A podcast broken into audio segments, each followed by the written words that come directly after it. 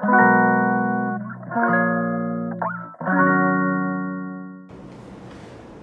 リエイターの佐藤俊です。今日もよろしくお願いします。はい、えー今日のテーマは原体験そのものがオリジナリティです、まあ、原体験ってね何ぞやっていう話かもしれませんけどうーんとまあなんか辞書辞書だっけな。なんかなんかで聞くと まあ、その人の思想が固まる前の経験で、まあ、以後の思想形成に大きな影響を与えたものって定義されてるんですね。うんなんかここの定義って、まあ、一応定義されてるからそれが正しいのかもしれないですけど、まあ、僕なりの定義みたいなのは別になんかこう、うん、なんだろう。想が固まる前の経験って幼少期とかってこう限定されたりもしてるっぽいんですけど、まあ、個人的には別にいくつになったって原体験っていうかになる経験って全然ありえんのかなと思っています。そのまあ衝撃的な体験というか経験みたいなことを僕の中では原体験の定義として、えー考えています。まあ例えばなんだろう。うんまあブラック企業とかに入って毎日こう深夜まで働いて激務で、えーまあ本当なんかそういう生活したくないなって思って自分で起業して、えーまあ自由な生活を作るとか、まあ、そういうことでもいいと思うんですよね。でまあなんか例えばいじめられたとかあとなんかあるかな。まあ何でも、まあ、事故ったとかいっぱいこう衝撃的な体験ってまあ各々にあると思うんですよね。で、えーとまあ言うなればその原体験ってマイナスなことが結構多いのかなと思っていて、まあ、そのマイナスなところもこうその衝撃的なこう経験を持って価値観が変わって私はこういう世界を作りたいみたいな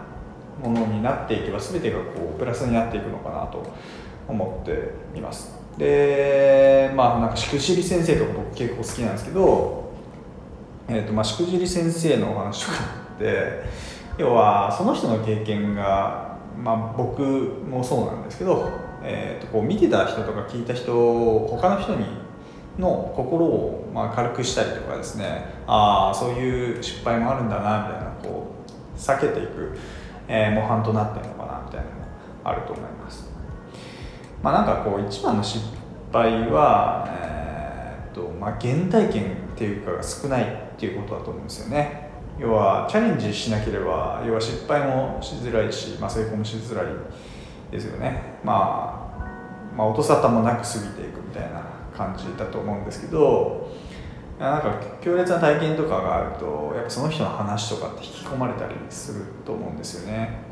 まあ、僕も結構バイクで事故ったりとか脳腫瘍になったりとか、まあ、そこら辺結構原体験で、えーまあ、いつか死ぬんだなっていうのがもう死ぬみたいな体験、まあ、リアルに感じたことが、まあ、何回かあるので早くいろいろこうやんないといけないなみたいな、えーっと考えにはなってるかなと思います。で以前ですねなんかこう癖がないとつまんないみたいなテーマのラジオを撮ったりもしたんですけど、まあ、やっぱみんな独自の癖みたいなのって本来はあるはずなんですよね。その振り返ってみると、えーなんか幼稚園とか小学校中学校とか振り返ってみるとああなんかあの経験があったから私の考えって今こうなんだよねとかって多分少なからずあると思っててで大人になるにつれてですねこうなんだろう大人とはこうだみたいなテンプレートみたいなのにどんどん染まっていってですねなんかこう出しづらくなるんだろうなってこうなんとなく僕の、えー中では思っています、まあ、さっきも言ったんですけどなんかその人のらしさ、まあ、らしさですね。僕、まあ、テーマ「らしさあふれる世界の実現」みたいな、えーのを、えービジョンとして今新しい、えーとビジネスを作ってるんですけどうんなんかやっぱらしさってすごい面白くてですね、まあ、その人の変な癖ですよね、えーまあ、僕の友達で、まあ、アニメが好きなおじさんがいるんですけど、まあ、飲むとその話を、まあ、熱量を持って喋る人がいてですね、まあ、仕事の時はなんかあんまり喋んないですけどああいう時ってやっぱ言葉に、えー、こう熱があるというか、えー、ちょっと聞いてみたいなみたいな感じになるんですよね。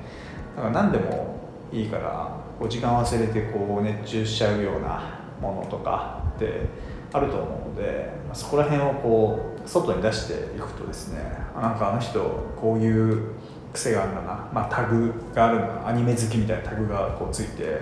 えー、なんか魅力が増していくのかなというふうに思ってますのでまあ一回こう本当に好きだったものとかを、えー、振り返ってみて、まあ、隣の人とかちょっと仲いい人に、えー、出してみる。ことをやると、えー、反応って変わってくるのかなと思ってます、えー、今日はそんなところで終わりにしたいと思います。それではバイバイ。